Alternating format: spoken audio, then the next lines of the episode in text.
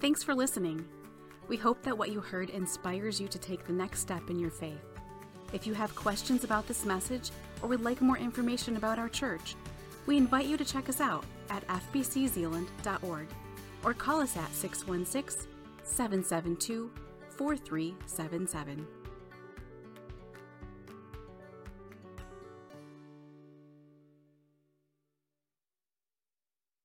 I invite you to turn your Bibles to the book of Revelation.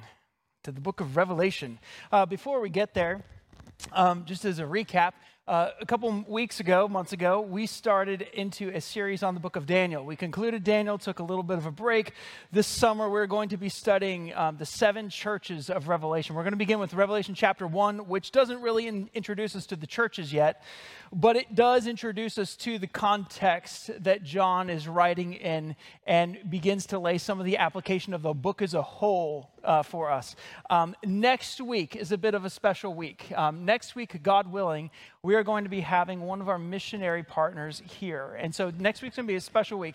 And because of the, uh, the country of origin from where they come, um, it's going to not be on the live stream. So, live stream people, I love you. Uh, I wish we could share this with you, but he's uh, and their family are coming from the European and Asian area, and they're going to be sharing from God's word and both in the morning service and probably during Sunday school too, sharing a little bit about the context in which they find themselves in between um, what God is doing in a very turbulent part of the world. I'm beating around the bush many, many times to try and help you understand. Be here next week if you want to hear more from those dear, dear people. I encourage you to be present. If you cannot be here, we would be happy to provide an audio recording afterwards. But with the world the way it is, we have to be careful with what we put out there and how we talk about things, and we want to give them freedom to share what's going on in their um, ministry region and how we can pray for them and how we can partner with them. Because, friends, we live in a world that's just kind of crazy and upside down, and it's, it's been that way for a long time. But certainly, at least in these last months and years, um, there seems to be uh, just, just an increased awareness of this, perhaps. And Revelation kind of ties us into this because John is writing, and he's writing from an island called Patmos, and he's writing during a very, very challenging time for the church in the first century. Um, much, much worse than what we currently face here in this room, in this state, in this country. Um, but certainly a challenging time like many of our brothers and sisters in Jesus Christ experience throughout the world. So today we're going to begin this new part of our series on kings and kingdoms and open the book of Revelation. Now, as Mark kind of alluded to in his prayer, Revelation can be kind of intimidating, right? I can be a little bit intimidated by Revelation because there's so much going on here. It, and it's a different way of writing than so much of the rest of the Bible in several ways. Um, in the study of Revelation, we find that the book has visions, it has churches, it has lampstands, it has seals, bowls, trumpets, beasts. It has a whole host of numbers. You know, you've got the 666, you've got seven, you've got uh, 1,260, you've got all these kind of different numbers. What's going on with all these things? Um, you have a lake of fire and you have a promised paradise. In, in the beginning, John is writing and he's writing from exile in Patmos. And you come to the end of the book and it talks about how we will will one day forever be with the Lord. And we get this picture, this picture of the new Jerusalem and God's promise that people, my church, I am coming quickly. I love the book of Revelation. The more I read it, um, but as we kind of frame our study for, um, for today and for the next couple um, sessions that we are together, uh, there's something I want to point out to you about the revelation of Jesus Christ.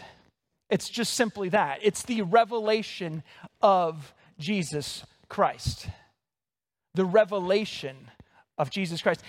If we read the book of Revelation and we get so caught down in the weeds of details that we miss that the purpose of this book is to reveal the Lord Jesus who came, who died, who rose again, and who will one day be coming back for his people. If we miss that, if we miss that he's going to c- come and judge the living and the dead, and that all the wrong will be made right, and that we have to look forward to eternity with him in a place where there is no sin, no crying, no pain, because the old order of things has passed away, because God is making all things new. If we if we miss Jesus in the middle of all this, we've missed the point of the book. we've missed it. If we get down the rabbit hole of what does that symbol mean, and I'm going to dig in my heels there, oh my word, and we miss Jesus, we have missed the point. And so I want to say that as we start because we're going to have a lot of great conversations and teaching here. We're going to have great times in Sunday school after we're talking about this, but we have to keep the main thing the main thing. And the main thing of the book of Revelation is Jesus. The revelation of Jesus Christ. Now, technically, you could actually translate this the revelation from Jesus Christ. You could also translate it the revelation about Jesus Christ. And I love that because it's both a letter from him and, a word from him. An apocalypsis is really the word revelation here. And it's a word that means to reveal or to disclose or to unveil. This is God's unveiling, disclosure, his revelation to us, because if he didn't reveal it, we would have no idea what is coming in the future. But I'm so thankful he did.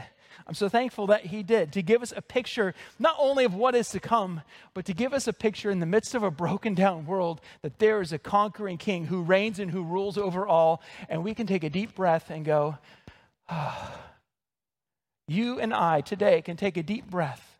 If we are in Christ, we are a new creation. We, we are founded in Jesus, and we can go, oh, knowing that whatever comes to us in this world, as John writes earlier in his letter of the, of the Gospel of John, in this world you will have trouble. He records Jesus saying, But take heart, I have overcome the world. We can go, huh. Aren't you thankful? Just do that with me. Just take a deep breath in, breathe out. Okay, this isn't Lamaze class or anything like that, but you know, just deep breath in in the midst of the trouble and tribulation and, and, challenges that believers and people face today, we can take a deep breath knowing God is in control, even when we don't fully understand.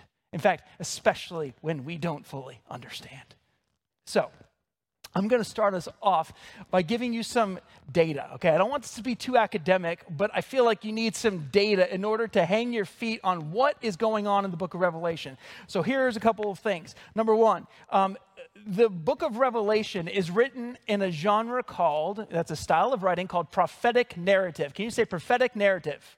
Prophetic narrative. Okay, so prophetic narrative is this it's a combination of apocalyptic and epistolary literature. And you go, what on earth is he talking about? Okay, apocalyptic is this Apocalyptic is all the crazy signs and symbols that you see in writing. We, we face this some in Daniel. Daniel's one of the apocalyptic books. Ezekiel is one of them. I think Isaiah has some in there as well. Revelation and Daniel are kind of the two big apocalyptic literatures. And apocalyptic, it, it in its classical use, in its normal use, uh, it, inclu- it, it can, come on, it communicates, that's the word I was looking for, um, fantastic imagery, lots of metaphors, but using these things to communicate a truth, particularly in the Bible related to the end times. Many times in its normal writing, it can have this sense of doom coming to it. But the idea behind apocalyptic literature in the Bible is that in the midst of all this coming destruction and doom and judgment, all this kind of stuff, there is hope there is hope because God has ultimate power over the wicked, regardless of how difficult the suffering of the righteous is. Where God will come and he will set everything right, and you can bank your hope on that. That's the idea of apocalyptic literature. Now, I use this big word epistolary, okay? Translated into normal people English, like what we would use every day. An epistle is a letter. All right, when, we talk about the epistle that John writes in 1 John, 2 John, 3 John, to, to, he's writing a letter. So, Revelation is a prophetic narrative, which is a mixture of this crazy symbolic and yet foretelling of the coming of doom and judgment and all this kind of stuff, but it's also a letter because he wants to communicate to a people, and one of the ways you communicate to people is through a letter. Um, the other things that you need to kind of have an idea about with Revelation is it's the last book of the Bible. I didn't know if you knew that, but it's the last book of the Bible. A- after that, it is a sealed, closed canon, the end of the word of the Lord. Written and given to us.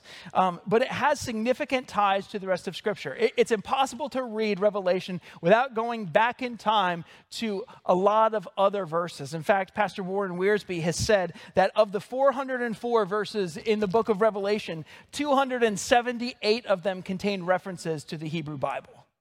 Just think about that.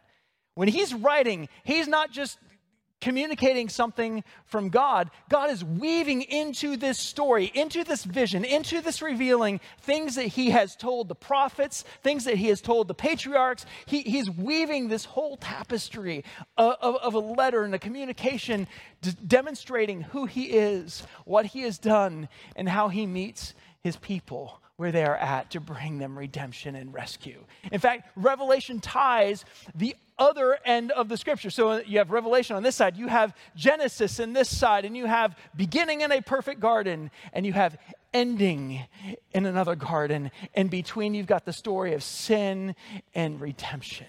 So Revelation kind of bats cleanup, if you will, but it does so with the context of in, involving at least 278 references to the Hebrew Bible. In other words, we should never read the book of Revelation in isolation from the rest of God's Word. We always have to be saying, why is that image there? What, what has come before us to help us understand that, especially when the clues or the, the, the um, interpretations of symbols are not directly in that passage or in that text.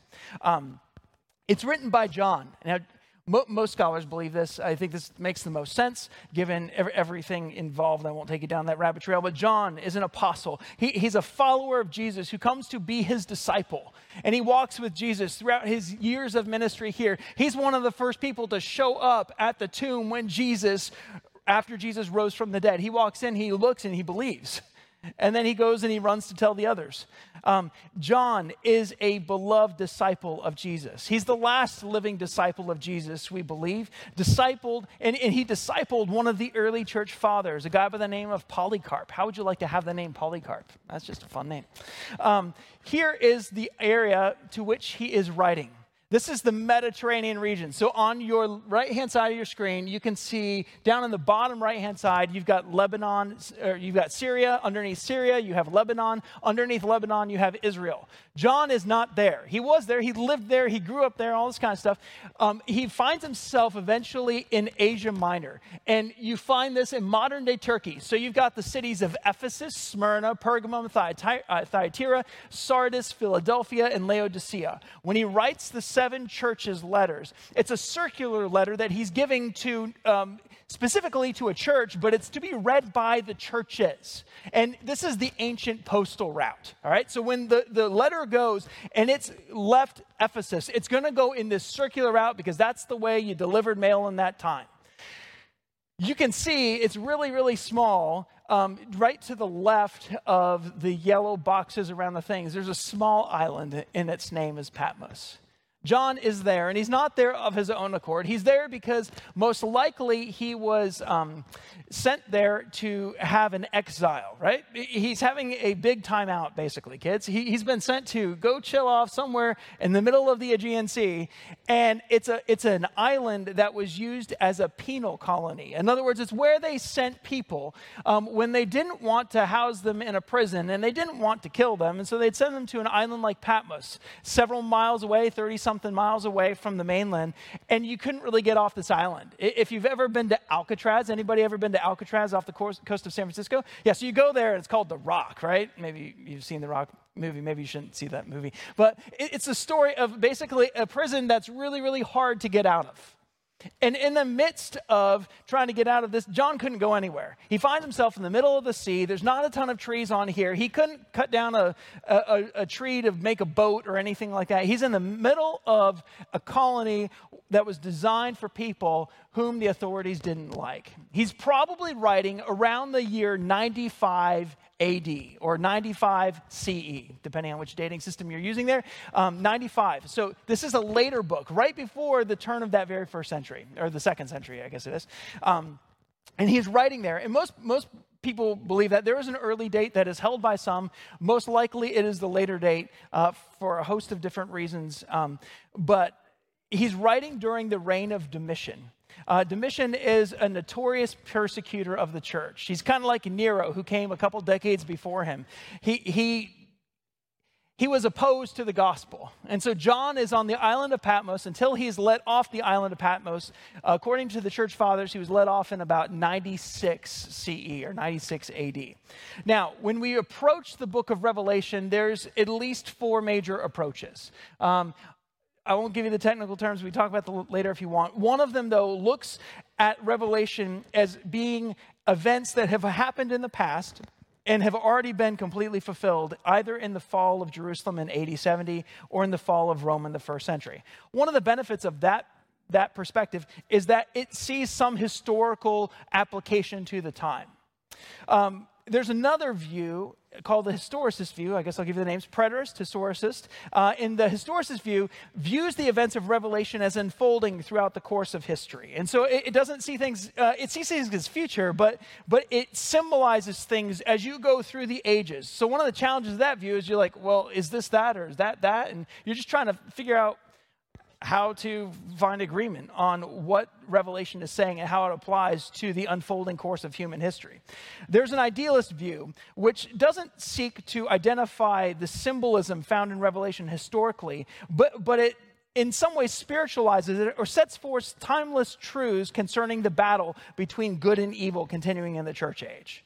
Then there's also uh, a fourth view, and this is the view I, I hold to. Uh, it's a futurist view. It, it sees Revelation as events largely unfulfilled. Now, with that, though, it is very common to find people who have that view who also see in the first couple chapters here that John is writing to a specific context, like Ephesus, Smyrna, um, Pergamum, Thyatira, Sardis, Philadelphia, and Laodicea. So there's, an, there's, a, there's a common application that he's writing to, a common historical context, but that when he starts into, especially chapters four and later, he's talking about things. He's taken up into a vision in the beginning of chapter four, and he's given vision and sight into things yet to come that culminate in the judgment of the wicked and that culminate even more in God's people of all time being gathered, to, gathered around the throne in the new heavens and the new earth in a sinless existence. So that's the, that's the perspective I take uh, is a futurist perspective, beginning especially in chapter four. I give that to you for this reason, um, because there are so many different ways of understanding that. And if you want a deep dive on that, I can give you some material to do some more deep dive of your own study into those different views. But the reason I give you that is I want you to know my cards before we come to the table, right? This isn't poker. I'm not hiding my cards. I take a futurist view that beginning in chapter four, there's something that God takes him into after this, it says, and he's up in heaven and he's experiencing something that is in perhaps an eternal existence, you know, the throne room of God, but then he sees things, the bowls, the trumpets, all, all these judgments, a great tribulation that one day will literally come on this earth. So, amidst all the symbolism, there is a literal fulfillment of much of this writing to God's people. Now, all of that said, here's part of the historical context that John is writing in. The purpose of the book is to comfort persecuted Christians and to exhort them towards faithful perseverance. Because the, the members of the churches living at the time of John, and really even the members of the church, Big C Church, all followers of Jesus for all time, we've lived largely in a hostile world, hostile to the gospel. And this was very apparent in the first century. But John's writing to these churches and he's encouraging them towards faithful perseverance. I love the way that Daniel Green writes this in the Moody Bible commentary. He says, While Revelation provides much insight into, event, into events yet to transpire on earth, it was written originally, originally written to people in desperate need of faith and encouragement. And I love this. He says, All prophetic information is given in support of this main theme. John is writing because he's communicating a revelation from the Lord. But this revelation is designed to help their eyes not look at the outward appearance of the things, but to look up to a God who is ruling, who is reigning, and who will return. And they can bank on it. They can bank on it. There's some background for the book of Revelation. Now, for this morning, we're going to take Revelation 1 in various segments. So please read with me verses 1 through 3. We'll remain seated. the revelation of Jesus Christ that God gave him to show his slaves. What must quickly take place? He sent it and signified it through his angel to his slave, John, who testified to God's word and to the testimony about Jesus Christ and all he saw. The one who reads this is blessed, and those who hear the words of this prophecy and keep what is written in it are blessed because the time is near. In these first couple verses, we are introduced again to the revelation of Jesus Christ. This is the revelation from Jesus. This is the revelation about Jesus because everything in Revelation has to do, has to do, points us forward to a conquering king, to the lion of the tribe of Judah, to the one who sits at the right hand of the Father and who will return for his people. It says here that God gave this revelation to show his servants or to show his slaves. The word there for servant or slave is bondservant. It's one who willingly joins himself to a master. Right? When we come into faith, we willingly join ourselves to a master. he says, To those who willingly done that, my servants, my bondservants, my slaves, God gave this message to show what must happen very soon. What must happen very soon. Revelation is shown so that people know what will soon take place. In other words, God does not want his people to be unaware, but he wants them to be prepared for the things that come. The word soon here means, um, has in reference to a, a, relatively brief time in relation to another point of time. So, soon is a good translation, and a short time is another translation. So, there's a sense of imminency behind the actual meaning of this word.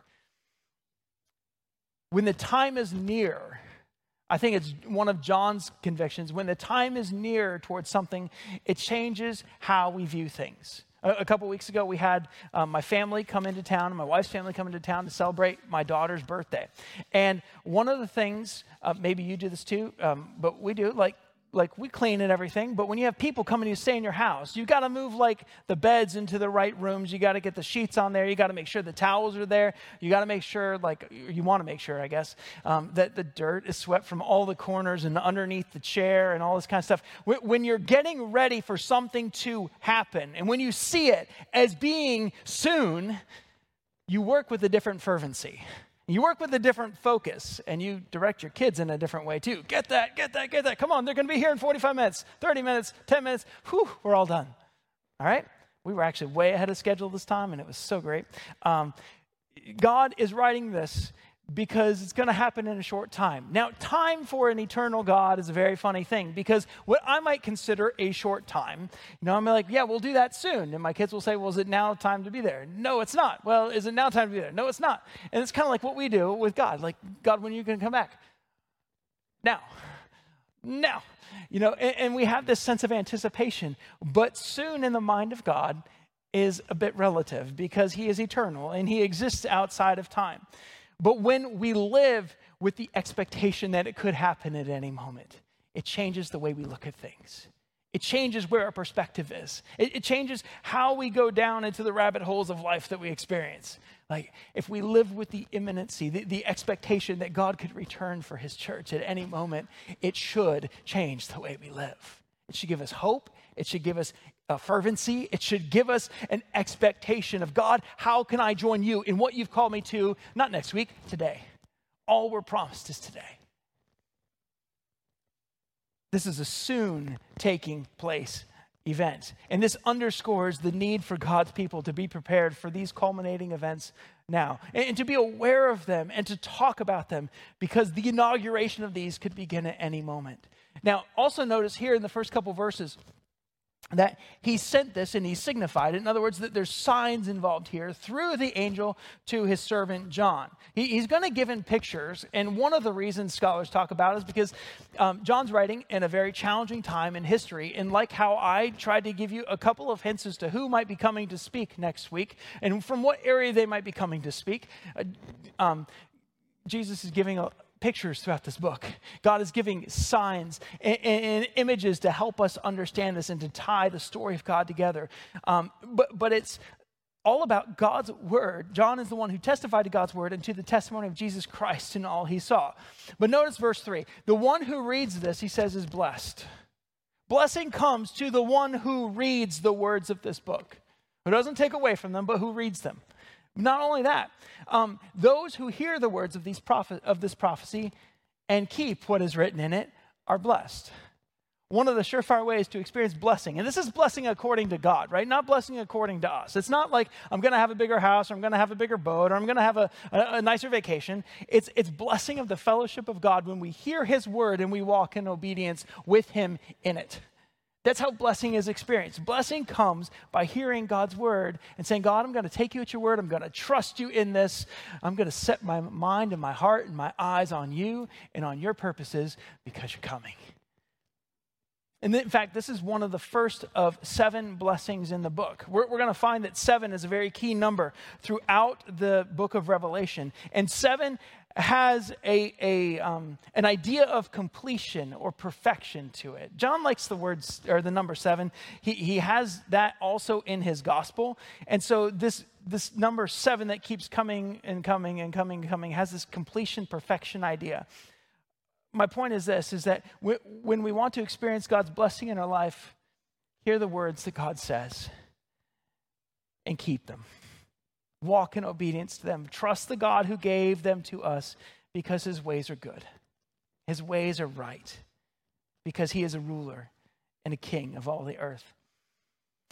John, in verse 4, it says, John, the writer here, to the seven churches in Asia, grace and peace to you from the one who is, who was, and who is coming, from the seven spirits before his throne, and from Jesus Christ, the faithful witness, the firstborn from the dead, and the ruler of the kings of the earth. Right? How about that for a starting of, of your, your, your benediction there, or your, your invocation, I guess it is. Grace and peace to you. He, he's, he's giving them these incredible things, this blessing from God not just from God, but from the one who is and who was and who is coming. Also, one from the seven spirits, likely a reference to um, the Holy Spirit here, as alluded in Isaiah chapter 11 before the throne, and from Jesus Christ, the faithful witness, the firstborn from the dead, and the ruler of the kings of the earth. All of these phrases are dripping with Old Testament imagery. When we talk about the one who is and who is to come, it, it, it's, a, it's a way of Him kind of hearkening and, and, and kind of going back to um, how God revealed himself in Exodus chapter 3, right? And, and actually, the, the Greek of this is really weird, which it's written in a way that's not normal, um, but it points to the eternal nature of God. God writes this, and, and he talks about the spirits, and he talks about Jesus Christ, the, the reliable witness, the firstborn of the dead, uh, hearkening back to Psalm 89, verse 27, a ruler of the kings of the earth. When he starts this, he doesn't hold back in trying to communicate and, and to reveal through the working of the Spirit in the writing of this text that this is God who's writing it. He wants you to have this great picture, this grand picture of who God is. But he also wants you to understand, and I to understand, what God does, because that's tied to who he is. The second half of verse 5 says this To him who loves us, to him who loves us. John wrote the famous words in John chapter 3 For God so loved the world that he gave his one and only Son. In the revelation here, he's saying, To him who loves us, present, ongoing tense. The way that God loved the world is the way that God loves people. All in. To him who loves us and has set us free. All right? That, that is a completed event. He has set us free from our sins by his blood. The only way to experience freedom is through receiving what Christ gives through his death and resurrection, this, this atonement, this cleansing that comes through his blood. So, so God loves us and He set us free um, from our sins by His blood. But on that, verse 6, He gives us purpose. He, he made us a kingdom right? He, he made us not just a single person, He made us a community of people, priests to His God and Father. The, glo- the glory and dominion are His forever and ever. Amen. When it talks about priests, a priest in the Old Testament understanding is a person who served. They served God. They served whatever role God had for them to do. And when God calls the church, and he, he uses that imagery that he used for Israel to help bring definition and clarity to the role of a believer even today, he uses this word to say, You're a person who serves. You and I are people who are called into a kingdom, but we're called not to just be in that kingdom, we're called to be priests. We're called to be people who bear the image of God to the world, who reach out our hands and reach out our hearts with other people because they're made in the image of God to give to them the words of life, the words of truth, the words that have changed our lives for eternity. Then he gives this kind of almost a, a, a it's almost like a song in verse 7. Look, he is coming with the clouds, and every eye will see him, including those who pierced him, and all the families of the earth will mourn over him. This is certain. Amen. He's talking about clouds, and this is an image going back to Daniel chapter 7. He's coming in the clouds. There's going to be a time when the Lord Jesus returns. He's going to come in clouds, and every eye will see him. And he's quoting here from Isaiah 19, verse 1, but he's also quoting from Zechariah 12, 10, where he says that the ones who look, look on me and who pierced me, sorry, the ones who pierced me will look on me. There's coming a time when even those who reject Jesus will look upon his return. They will look upon it. Some doubt the truthfulness of Scripture, but here Jesus is reminding us by the way, I will return. He, he says, It is certain. Amen. In the end of the book of Revelation, he, he writes this, which is a similar Greek phrase Amen. Come, Lord Jesus. This, this photo is taken in a church, in the cave church in Egypt, um, when, when we were able to be there a couple years ago. There was not all the people there, but this is one of the areas where believers gather in a largely Muslim context. And written in like chiseled out stone is this frequent reminder amen amen. Come lord jesus. And to say amen is to agree with it. It's to say yes god is coming. It's not just a god i hope you come. It's yes you are coming. We can bank on that truth he says in verse 8, I am the Alpha and the Omega, says the Lord God, the one who is and who was and who is coming. I am the Almighty. In the first eight verses, he doesn't want you to miss all these things about who he is. He is the Alpha and the Omega.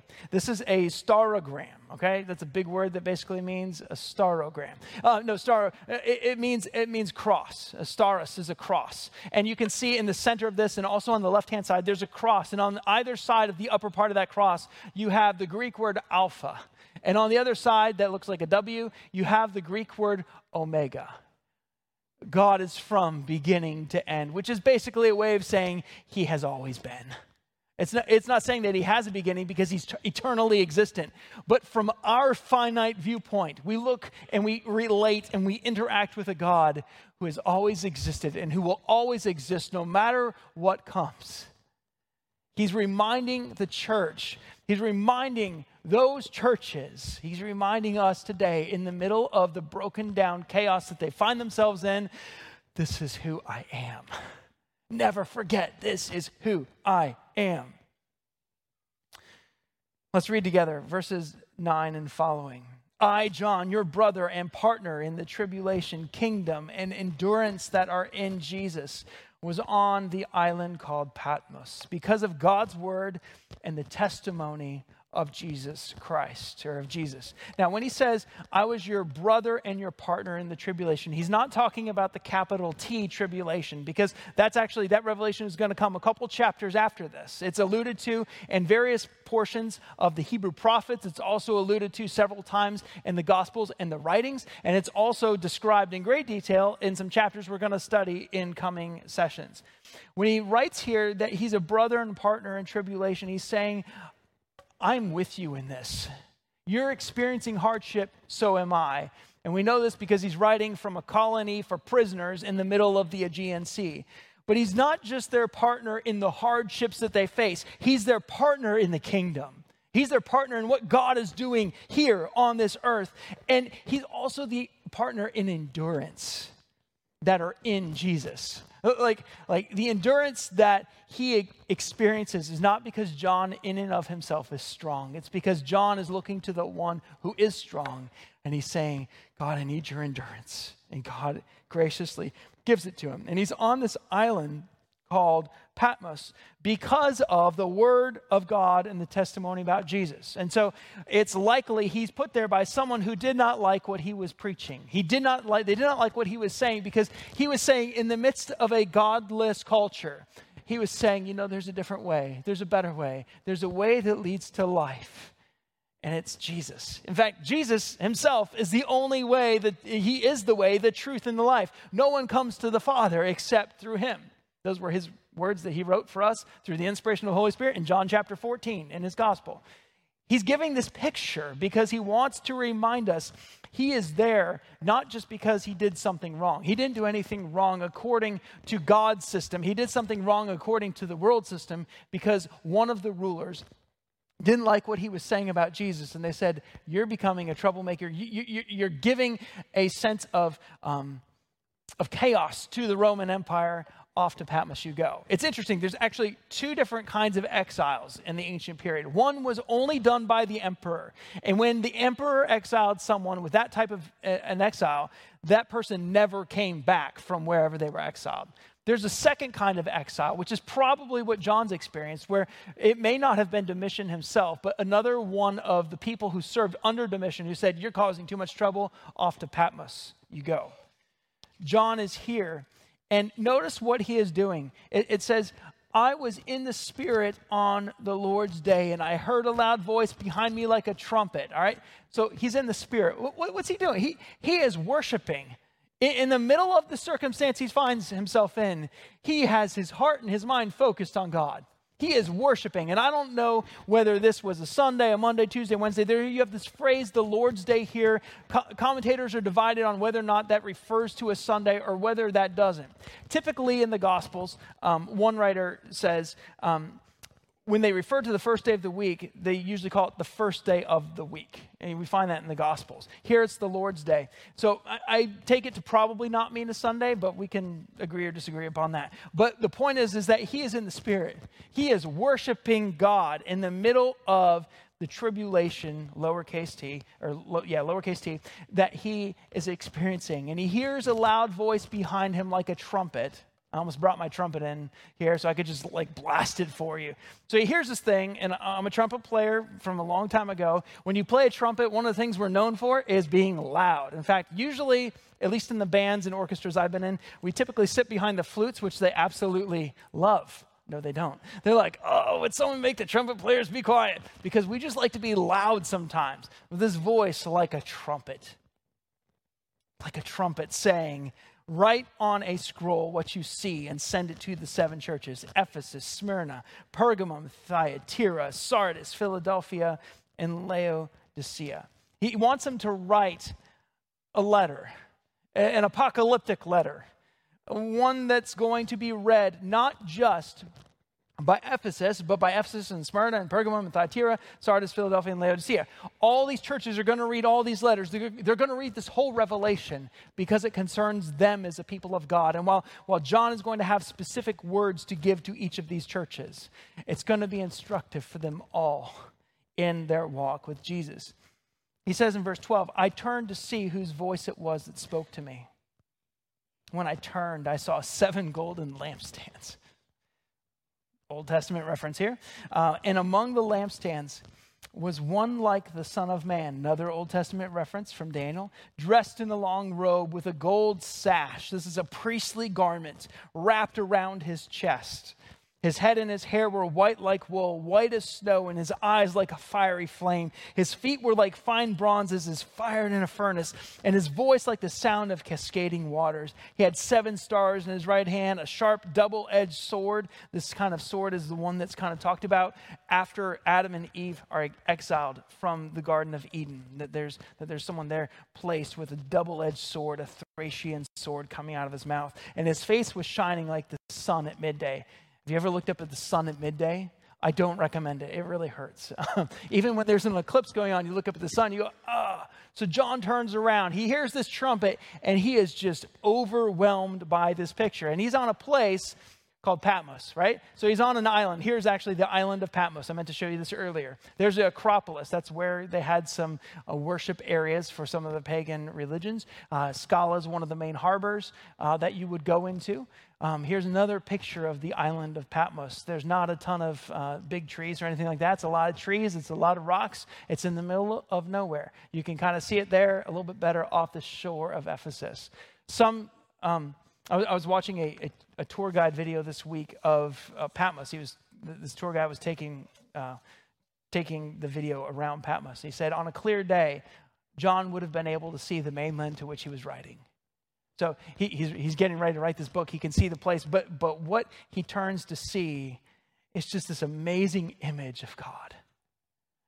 This amazing white as snow, white like wool hair, um, eyes like fiery flame, fine bronze as feet, voice of many waters, power, majesty. And what would you do if you turned around and you saw that? You're like, trumpet, turn. Oh, my word. What, what happens? Verse 17, when I saw him, I fell at his feet like a dead man. yes, that is the proper response whenever you see this kind of a thing, right? Whenever you see God in his glory, the proper response is flat on your face because there's no other response but this type of worship and humbling of oneself before a God who is majestic and mighty and above all. It's kind of like what Isaiah finds. When Isaiah has his vision in Isaiah chapter 6, he, he actually says, Woe to me, I am I'm undone. And, and he, he finds himself on the floor. He's not the only one. Moses comes and he approaches this burning bush. The presence of God is in this place, and God says to him, Moses, take off your sandals because you're standing on holy ground. The ground is not holy because the sand or the dirt or the rocks were holy, it's holy because there God was right before him. And when John turns around, what consumes his sight is the one who is and who is to come. He's just undone by this. I fell at his feet like a dead man, verse 17. He laid his right hand on me and he said, Don't be afraid. Now, John had spent years walking with Jesus, and he had heard these words a couple times. One of them, they're out on this turbulent sea, being tossed and turned by the waves. And they're going, Oh, what's going to happen? Because if, if you were in that, you'd probably be on the side of the boat hurling, or you're down in a safer part of the boat just trying to like stay safe. And they're undone. And Jesus commands the wind and the waves. He says, Stop, peace, be still. He essentially turns to them. He says, Don't believe your fears trust me. I love the way that the Jesus Storybook Bible translates it. He says, Did you believe your fears instead of me? And here, the one who is and who is to come looks at John, who's flat on his face because he's in the presence of God, and he says, Don't be afraid. Don't be afraid. He says, I am the first and the last and the living one. I was dead but look, I'm alive forever and ever, and I hold the keys of death and Hades. What an amazing thing. John had seen Jesus after his resurrection. This is several decades after that, probably six decades after the Lord Jesus went up into heaven. Since that time, he has a relationship with God through the working of the Spirit through his life. But here, he hears the words, Don't be afraid. And this is a Jeremy thing. I, I think he's being reminded that's right. Jesus said, Don't be afraid. Jesus comes to his people, his people who trust him, who come into relationship with him. he says, Look, there's a lot you can fear in this life. Get your eyes off your circumstance. Get your eyes off the world. Get your eyes off the chaos you see. Get, out, get your eyes off of the inflation you experience. Get your eyes off of how big your garden will be this year in order to make food for next year. Get your eyes off of the chaos and the sin, which doesn't mean don't walk with God's truth in it, but it means don't have your eyes so focused on this that you miss this. I think John had to have his, his heart and his mind just reset. He's already worshiping, but he needs to be reminded here's who I am. And it, undo, it undoes him. And God reminds him, don't be afraid. I was dead, I'm alive, not just alive to die again, but I'm alive forever and ever. That's a way of just like underlining and highlighting that he is alive and he's going to remain alive because he has conquered death. And in fact, he says that I hold the keys of death and Hades. In other words, he holds the power over them, he holds the authority over them. If you have keys to something that gives you authority, unless you stole the keys, which I don't recommend you do, but, but like if you've been given keys to something, you can go to the car and you can open it. You can go to the house and open it. You can do all those things because you have authority over that. Jesus has been given the authority over death and Hades. Death and the grave. Something that a very persecuted church would be blessed to remember. And it comes to verse 19. And uh, verse 19 is a really important verse for the book of Revelation. And here's why it says this it says, Therefore, write what you have seen, what is, and what will take place after this. Therefore, write what you have seen. Jesus is telling him, I want you to write the things that you have seen, what is and what will take place. There's two ways you could translate this. Um, one is, therefore, write what you saw, what is and what will be after these things. That's the New English translation. Um, the other way you could write this, and this also comes from a footnote in the Net Bible, therefore, write what you have seen, both the things which currently are and what is going to happen after these things there's a division going on in this translation. There are things that John has seen and things that John is experiencing, but there are things that are yet to come. And he's saying, I want you to write the things that have happened that you're also experiencing, and I want you to write the things that are going to happen after these things. After these things is a technical Greek phrase. It's meta tauta. Can you say meta tauta? Meta tauta, okay? You need to remember that for about 10 weeks from now, okay? remember, when you go to actually Revelation chapter 4, one of the ways Revelation chapter 4 starts, it says, after this or after these things. That's the next time that phrase pops up in Revelation. And so there's, there's a, um, there's a, many scholars, especially ones who approach Revelation the, the way I, I do, um, they would put this in, in a three part division. Write the things you have seen, you know, the, the things that John has already experienced in chapter one, the things which are, you know, you could translate both the things which currently are, but the things that are going to take place. In other words, John is giving us a structure, I believe, to the book of Revelation. Write about the things which you see, then write about the things that are going to happen after these things. And he, he signifies this by that phrase, meta tauta, that comes back in in Revelation chapter 4. So he's giving us a structure for how to understand this book. So he's writing for the present, ten, present context, but he's also writing for something that is yet to be fulfilled. Remember that for when we come back to Revelation chapter 4. Um, so, what do we do with all this? Oh, wait, we have one more verse. Um, this is the secret, or the secret of the seven stars, and you saw it in my right hand. And of the seven gold lampstands is this the seven stars are the angels of the seven churches, and the seven lampstands are the seven churches. This verse kind of ties together some things he's talking about in chapter one and launches us into chapter two. One of the things that is helpful in reading Revelation is reading it through in large sections. In fact, if you have the opportunity this week, I invite you to sit down and read through Revelation in one sitting.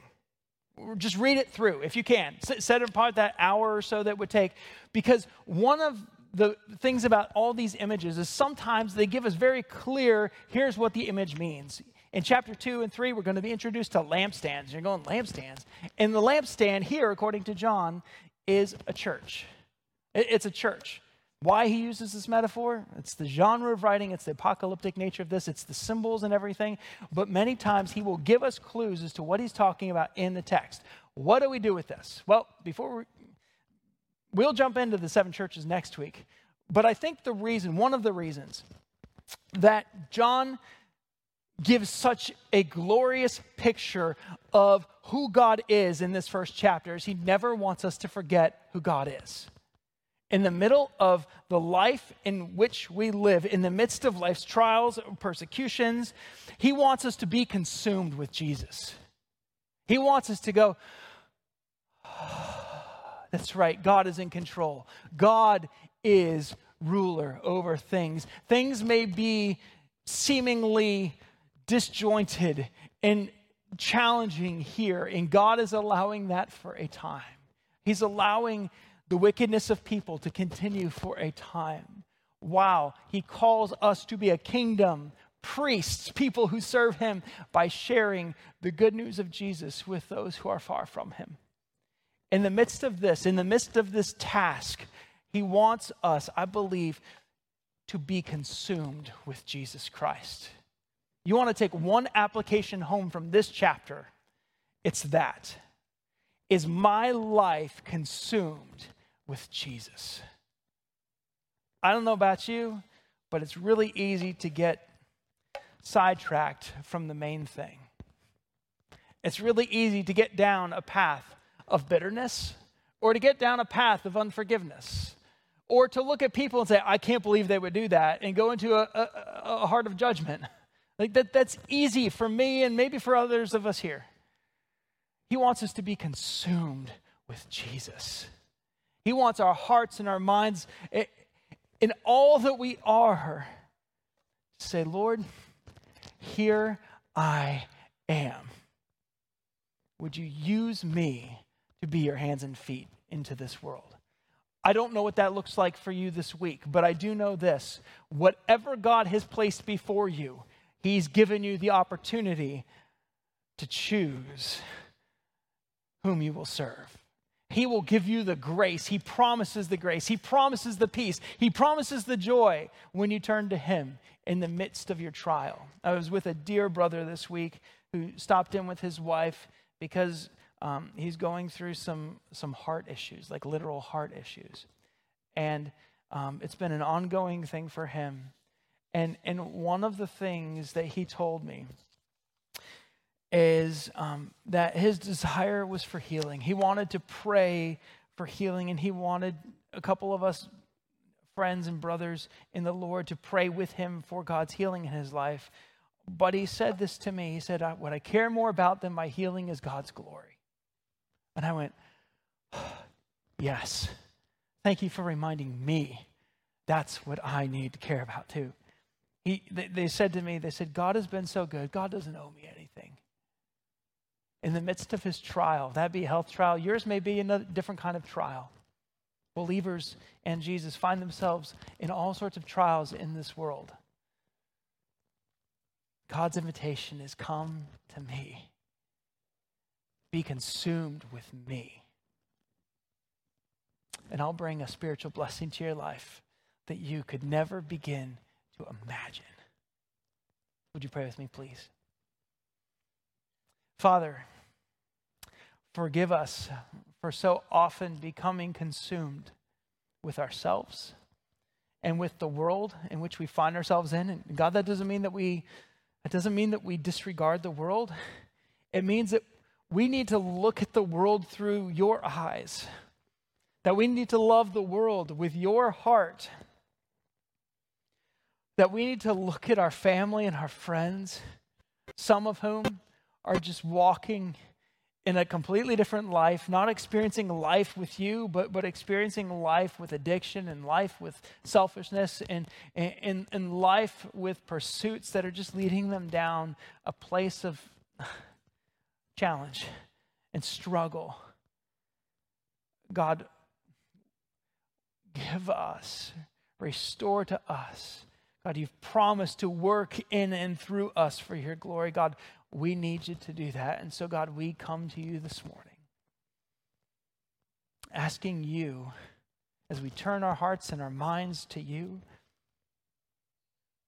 asking you, God, to do a work in and through us for the glory of Christ that we can't do apart from you. Lord, I even even speaking here this morning, I'm reminded I can't change one person's heart here. Holy Spirit, would you lead and guide us into what is true? Would you help us to turn from what is false and to trust you with what we need? We pray that for our lives. We pray that for the lives of those whom we love. We love you, God. We thank you for first loving us. We thank you, God, and bless you in the name of Jesus, our Messiah and our Redeemer. Together we say, Amen.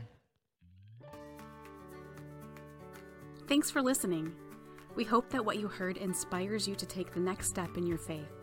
If you have questions about this message or would like more information about our church, we invite you to check us out at fbczeeland.org or call us at 616 772 4377.